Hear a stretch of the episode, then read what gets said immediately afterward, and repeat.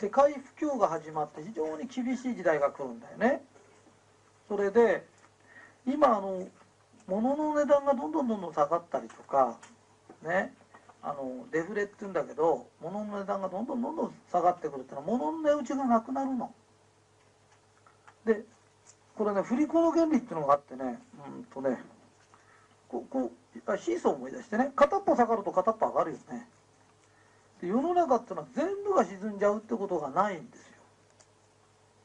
その時どういうことですかって時物の値打ちが下がってきた時は人間の値打ちが上がってくるの。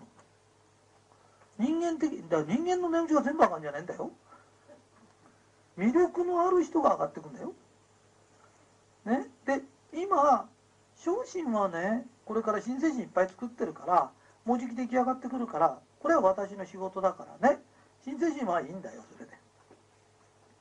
じゃあ物だけに頼ってていいんですかってそうじゃないよって。ね？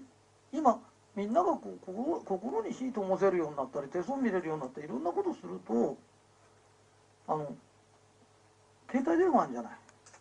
さっき私の顔写真撮ってた人いるんだけど電話なんだけど写真が撮れるんだよ。わかるかい？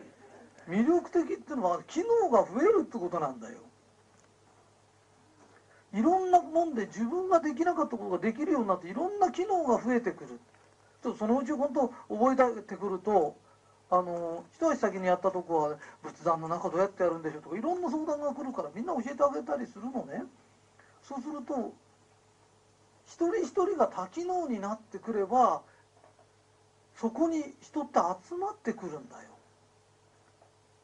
ね。それでこれから自分たちのなんていうか魅力をアップしていかないと戦に行くのに手ぶらで行くようなもんだよ。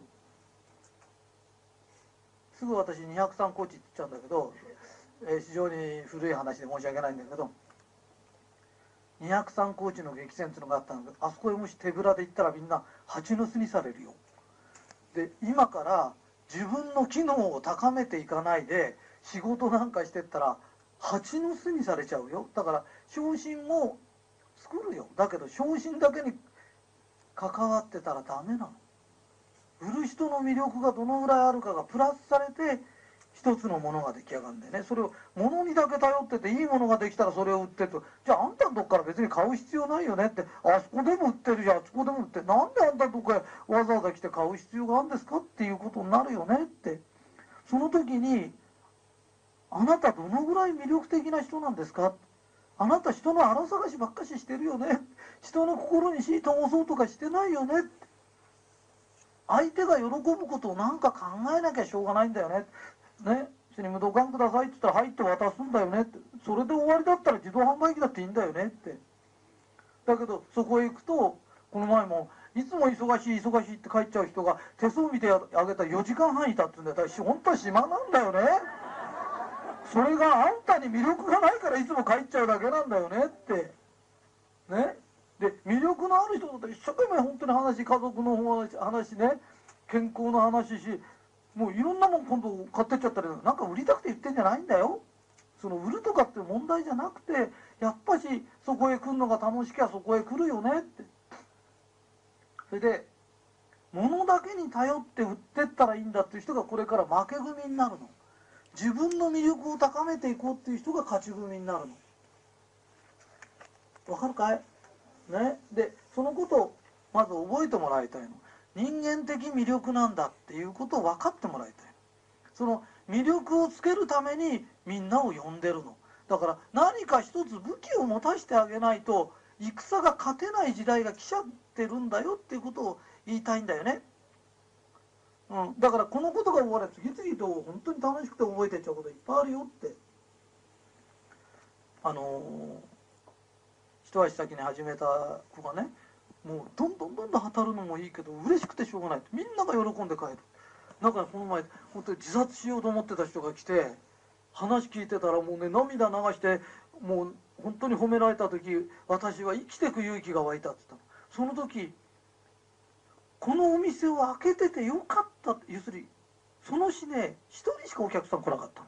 1人しか来なかったんだよ。普通だったら1人だったら嫌になっちゃうなと思うのが1人来た時にその人が自殺しないで済んだんだった時開けててよかったと思うんだよ。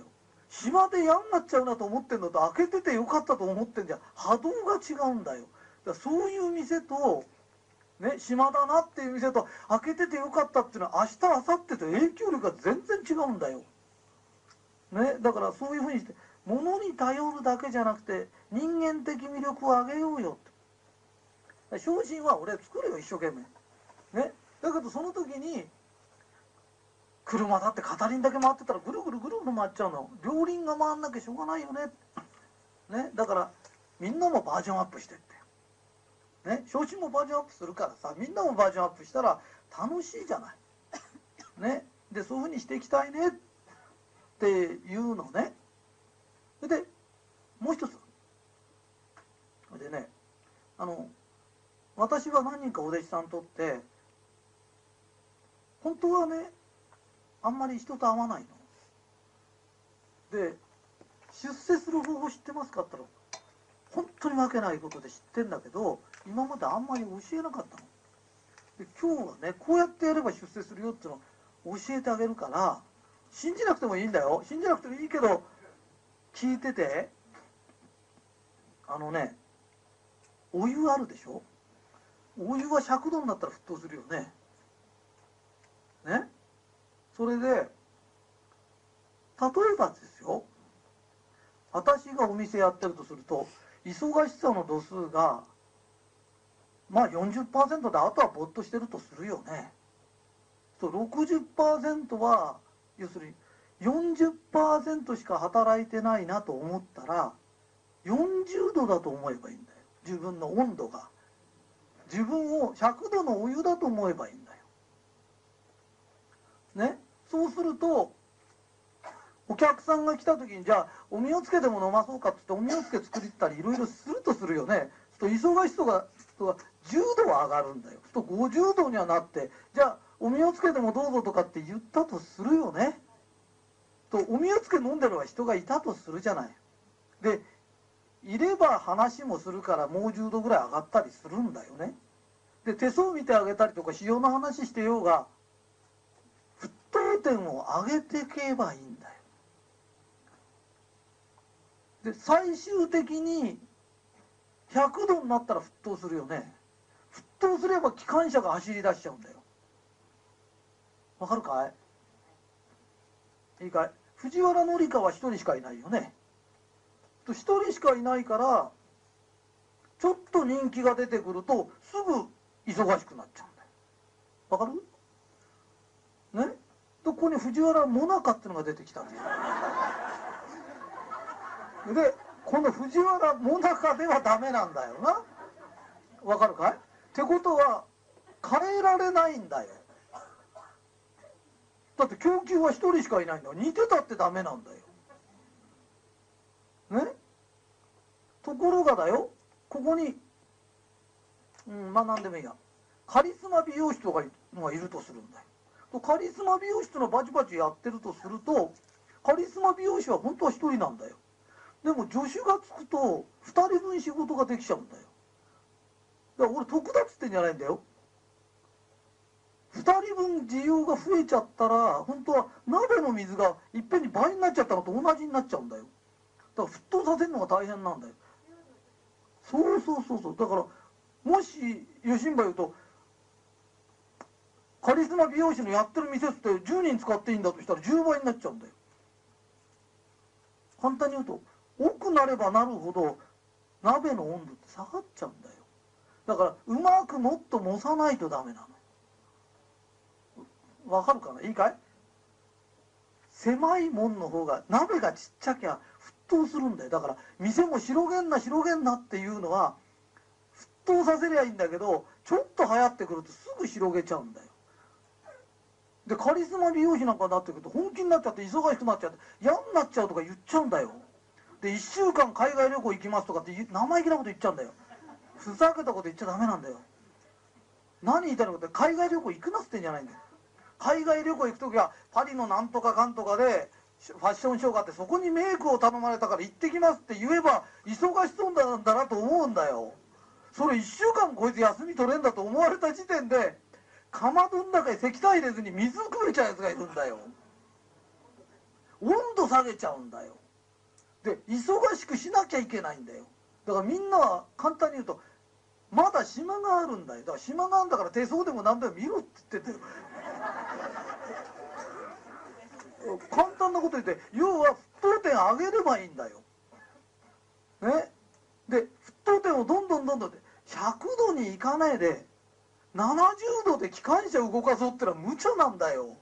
だから俺が忙しくしろ忙しくしろって言うの。ねあのみっちゃん先生もそうで産経新聞行ってた時ねパートで入ろうが何しようが忙しくしてろ忙しくしてろって。だから手相も教わってない。そのうちコラムやなんか書くようになっていろんなことするんだよ。引っ張りたくなるほど忙しくしたんだよ。それが忙しくすれば奇跡が起きるんだよ。お湯は100度になっちゃえばいいんだから勤めてる人もそうなの。それをいい就職口ありませんかといい就職口ってのは島で給料が良くて休みが多いとかっててめえの勝手なことばっかり言ってるとクビにされるぞってもうね自分が手一杯もうちょっと働けるもうちょっと働けるっていうことでどのぐらい忙しくできるかなの。わかりますか？ね？で忙しくした上に忙しさが見えなきゃいけないんだよ。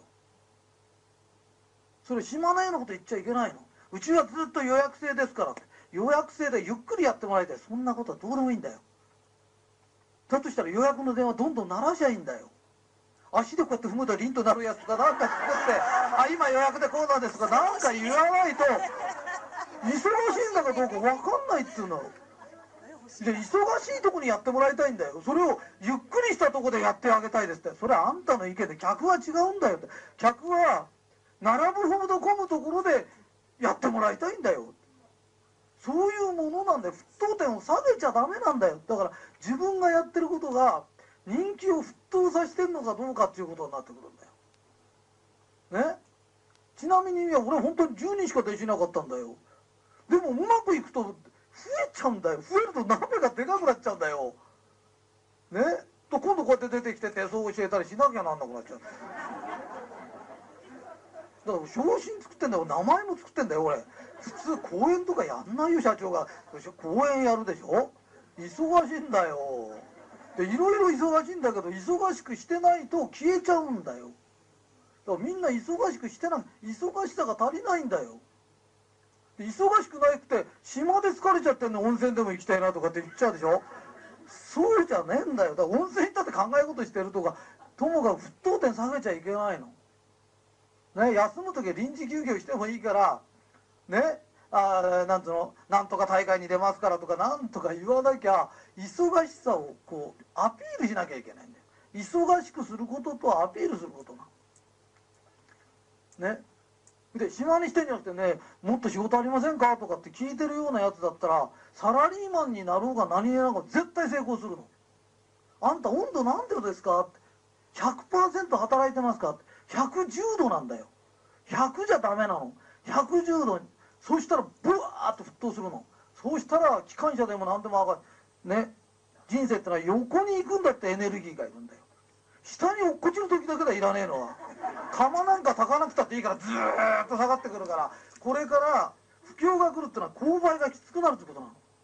だから上がる人は上がってっちゃうんだよ。だけど40度風呂じゃねえんだから42度でとかで機関車上に上げようって無理だよ、うん、風呂入ってんじゃねえ。それずーっと下がってっちゃうよ。下に行くのはエネルギーいらないんだよ。上に行くのはかまど炊くの。だからみんな自分の忙しさ測って忙しくしなきゃいけないの。でいろんなことしてるとそのうちもどんどん忙しくなってくると限界超えて変なこうなんていうの？簡単な仕事はやらなくなってくるの。でいい仕事いい仕事って回るようになってくる。だ沸騰しなきゃいけない藤原紀香って最初なんか人気なかったんだよ。そのうち人気が出てきちゃうと沸騰しちゃうんだよ。で買えるもんがいないない方がたった一人しか働けないってけどたった一人しかいないやつの方が長者番付でもなんでも必ず乗っかってんだよ。わかるかい？ね？愛ちゃんでもなんだかあゆ私はサバですとかアジですとか言ったってダメなんだよ。あゆじゃなきゃダメなんだ一応。わかりますよね。自分の沸騰点を上げるの。で魅力がつけば必ず忙しくなるから。ね前俺の友達で「俺は人に利用されるのが嫌なんだよ」っていう二言目に言うと「お前心配するお前利用価値全然ないから」ね。あのね大人の社会ってのは利用してもらって初めてお金がもらえるの。利用されたくないっていうやつは利用価値なんかないの。あのね中学校ぐらいの番長ならお前飯買ってこいとかって言うけど大人になって飯買ってこいって時給いくらですかとか言われるんだよ。当たり前ただ働きなんかないんだよこの世の中に。特に社会へ出てったらないの。だから利用価値をどのぐらい高められるかなんだよ。ね。だから魅力がつけば利用価値が上がってくんの。で上がってきた時喜ばなきゃダメなの。忙しくなって嫌になっちゃったって一言言うと嫌になっちゃうんだったら周りの人が嫌になっちゃう嫌になっちゃうって言われたらその人に用事頼みたくないもん。ね？この不況に嬉しいんですよとかおかげさまでって言ってから仕事がどんどん来るの。二言目に嫌になっちゃう嫌になっちゃうって。そんなに嫌だったらねおかゆくって言うに決まってんだよ。ね？わかりますか？ね？えー、これが沸騰点の話ね。であと2つで終わるからね。えーあとこれは余談なんですけど大切にしたものが残るんです。よくお金ね。お金持ちになる層がありますかってありません。そんなのはないんです。大切にしたものが残るんです。わかりますか？お金が入ってきます。で私はお金が入ってくるとお金を大切にしてる人だからお金残しておく。他の人は困ったら困ったことがあるといけないから貯金しましょうって言うんだよね。そうするとしばらくと必ず困ったことが起きるんだ。とひとりさんはお金が入ってくると貯金しておくのね。そうするとどうなりますかっていうとお金を大切にするからお金に困らない。そうするとまた貯金が増える。お金を大切にしていくからまたお金に好かれてお金が入ってくる。この結果どうなるかというとこれは見たこともなく死ぬ時は全部残ってる。だって困らないんだ。困ったことは起きないんです。わかりますか？でお金よりハンドバッグを大切にした人の家には必ずハンドバッグが残ってます。そうするともったいないじゃないですか。私が残してお金残して死んどくって言うと使わないんだったらもったいないから私が使ってあげますよとかって親切な人がいるんですよ。自分の金も大事にしないで使っちゃって人の大事にしてるものまで使っちゃうなんてとんでもないやろだって。それをまあ言いたいわけでしょね？大切にしたものが残るんです。だから友達を大切にしてる人は友達が残ってるんです。世の中自分しか大切にしない人っているんです。最後に自分一人が残ってるんです。もう友達もいません。誰もいません。あなただけが残ったんです。あなたが大切にしたものは必ず残ります。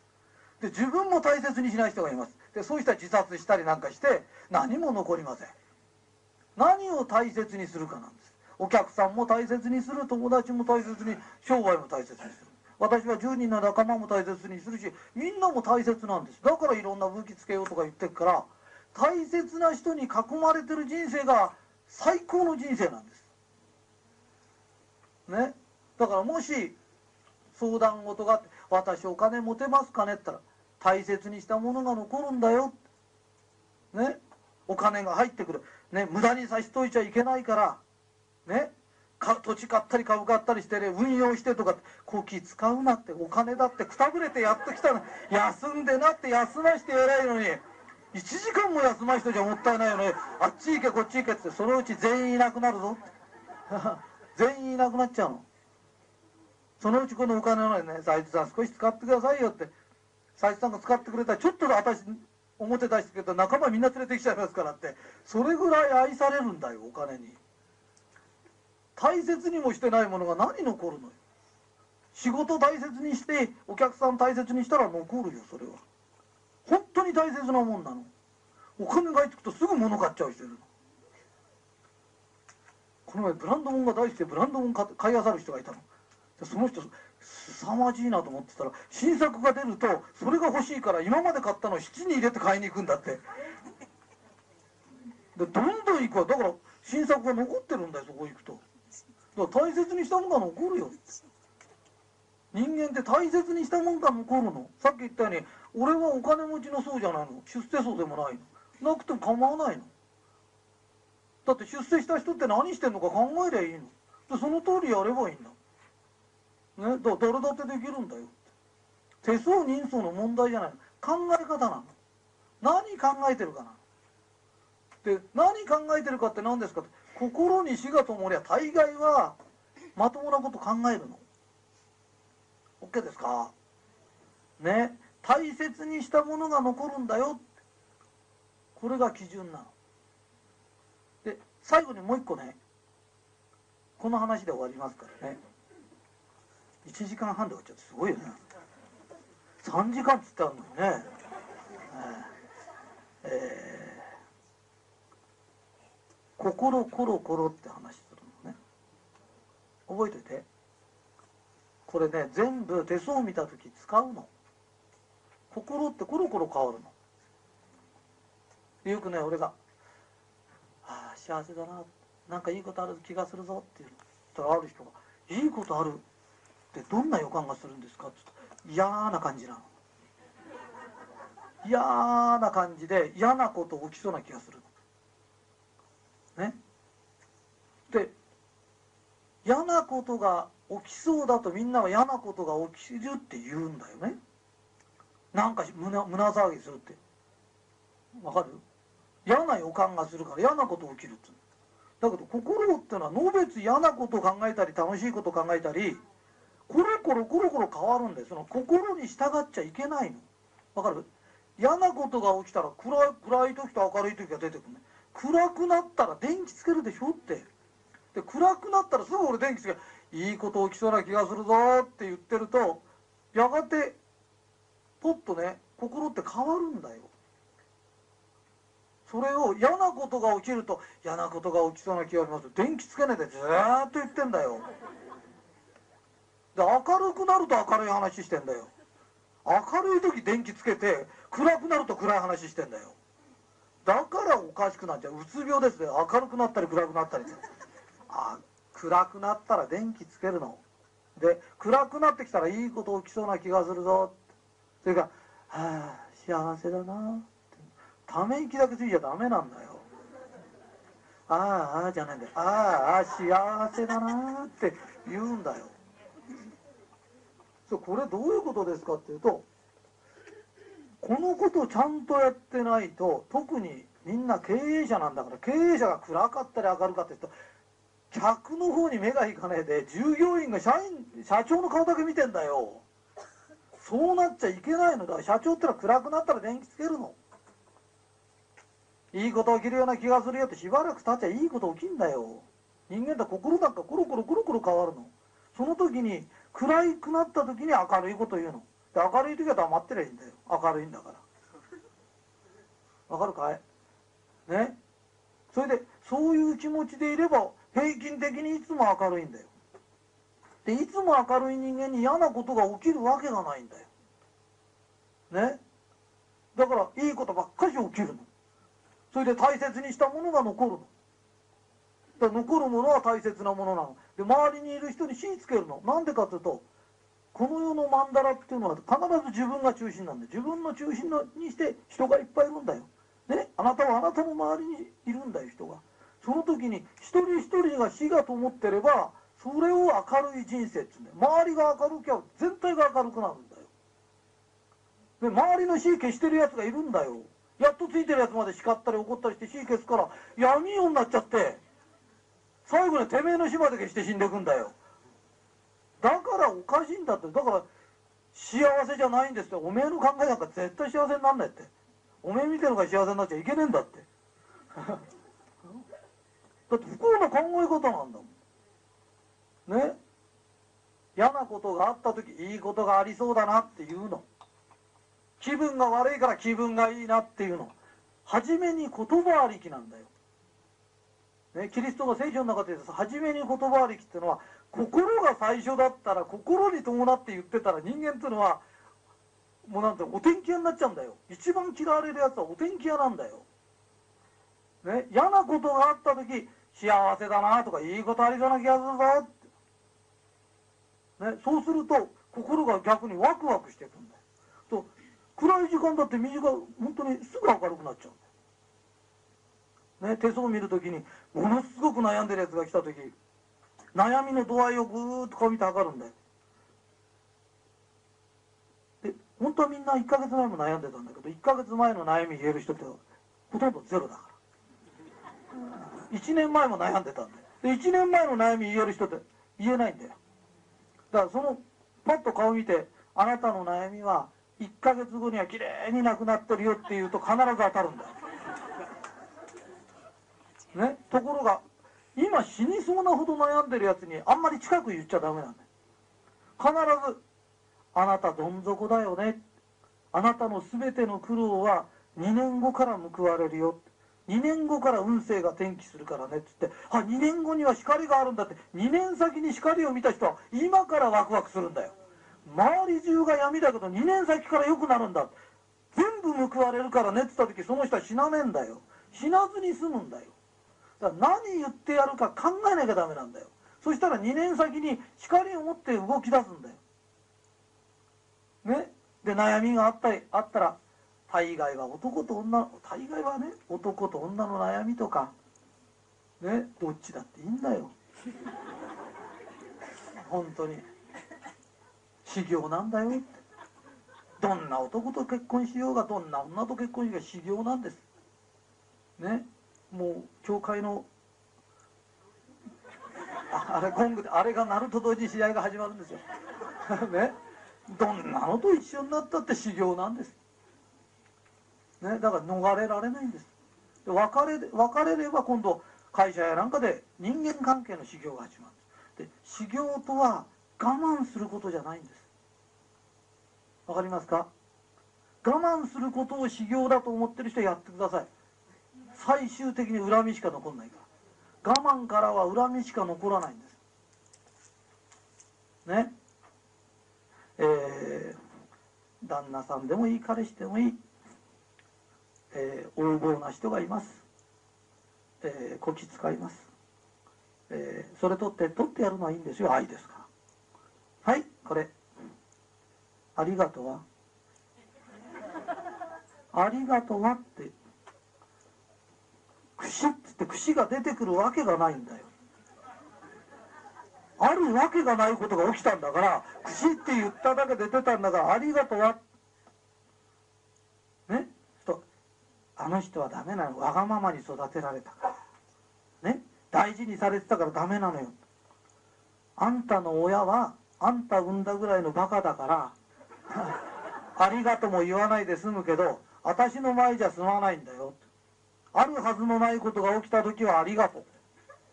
言ってごらん。ね？で言えるようになるのが仕事なんだよ、ま、いや修行ってまとも仕事仕事ごめんなさい。仕事じゃない。修行ってのはまともなことが言えるようになるの。あんたありがとうって言わなきゃダメだよって。ん？言ってあげられるじゃないの。いいかい？奥さんが旦那にやるよね。はいお茶っつったら「はいよはいお茶ね」って。で黙って飲むやつがいるって言ってんのよ。黙って飲むんじゃないんだありがとうはって。女房の私に言わないぐらいだったら世間行っても言わないんだよ。そんなこと許してたら出世も何もできないんでそういうの下げまんつんだよ。うちの真由美社長にねお母さん大学まで行かして苦労して大学までお母さん行かしてくれたからお母さんすごく嬉しいから私お金持ちになったから今度お母さん大学行きなって言ってみなびっくりすっから。恩返しだからね。お母さん大学行こうねって。お母さん絶対嫌だっつってたっつうね。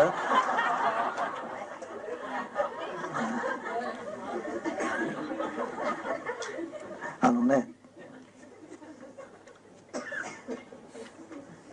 本当に必要なこと学校行かしちゃいけないんじゃないって今の冗談なんだよ。あのね大切なことっていくつもあるの。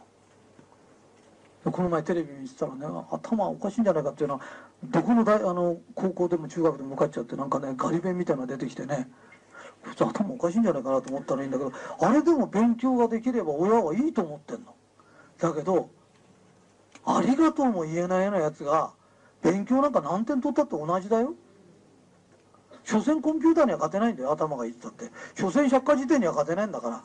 それよりありがとうとかまともに言える人間じゃなきゃしょうがないんだよ。ね？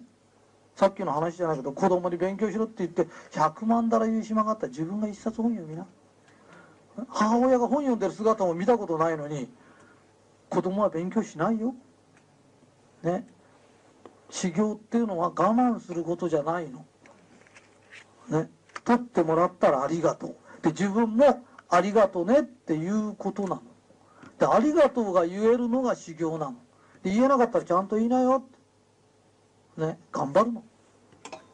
ねそれから子供たちに大切にしたもんが残るんだよ大切にしないものは何にも残らないよねそれを教えてあげるの。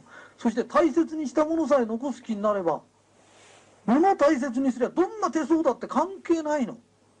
俺なんか出世線なんか出てないの。そんなこと知ったこっちゃないの。だけど物を大切にすればちゃんと物が残り人を大切にすれば人が残るの。人間が手の手相なんかあんなシワに左右されていいもんじゃないんだよ。シワが偉いんじゃないんだよ。中身が偉いんだよ。ね。だから火灯してあげるの。それでちゃんと沸騰点を上げな。そしたら魅力のある人間になるよ。あなた多機能なんだそれで多機能になりたいんだったらみんなが教わったようにみんなだって手相で見れるようになる教えてやればいいんだよ。そしたらみんな慕ってくるよ。ね？変な技の方へ行っちゃダメなんだよ。愛の方が絶対上なの。わかるかい？ね？心コロコロ変わるけど心が暗い方に行ったら必ず明るいこと言うの。幸せだなとかついてるとか。これが電気をいくつつけるかなの。で自分の心に火を灯せないような人間は人の心に火を灯せないんだよ。だから自分がこういうのができれば人に言ってあげればいいの。こういう時こういうかって考えてごらん。あんた暗い時明るいこと言ってごらん。そしたら絶対火が灯るから。で火を灯してるうちにまたお日様が出るように心ってコロッと変わるの。ね？そしたらほら火が出たじゃないか。早く火が出るんだよ。ね、だけど中には火が出ちゃってね自分でカーテン閉めちゃってて暗い暗いっつってるやついるのだってずーっと暗いこと考えてんだもん。ね？心コロコロ変わんないやつがいるんだよ。閉じこもっちゃってんのこの前ね絶対人になんか顔見せるのが嫌だからって言ってね。自分家でおトイレ行くのに段ボールをこうやってかぶってこうやって歩いてんだよ。嘘じゃないよ本当に。そういうのいるんだもん今。病気ですよ。でなぜ病気かっていうと暗いこと暗い時に暗いこと考えちゃうんだよ。そしたら病気になっちゃうんだよ。ね？何考えてるかなんだよ。だから暗くなったら明かりをつける。で明かりをつけられないんだよ普通の人は。だからペッと褒めて光をつけてあげるの。で光がついてきた明るさを知った時明るいっていいことだなと思うんだよ。で明かりをつけてくれた人の言うことなら聞こうとするんだよ。だからまたもう一つ火がつくんだから会えば会うほど火がつくんだよ。だからこの人に何回も何回も会いたくなるんだよ。で会うたび心に火が灯るんだよ。だから嬉しくてしょうがないんだよ。それで人が集まってくるんだよ。ね？だから今日だってみんなにほらみんな火ついたんだよ。だからさっきと全然違うんだよ。顔が違うの。艶が違うんだよ。ね？だからこのまんま帰ってみんなにパチパチって火つけてあげてそしたらものすごくハッピーだから。ね。東京はここから始まるんだよ。今ここに来た人からみんなで頑張ろうね。はいありがとう。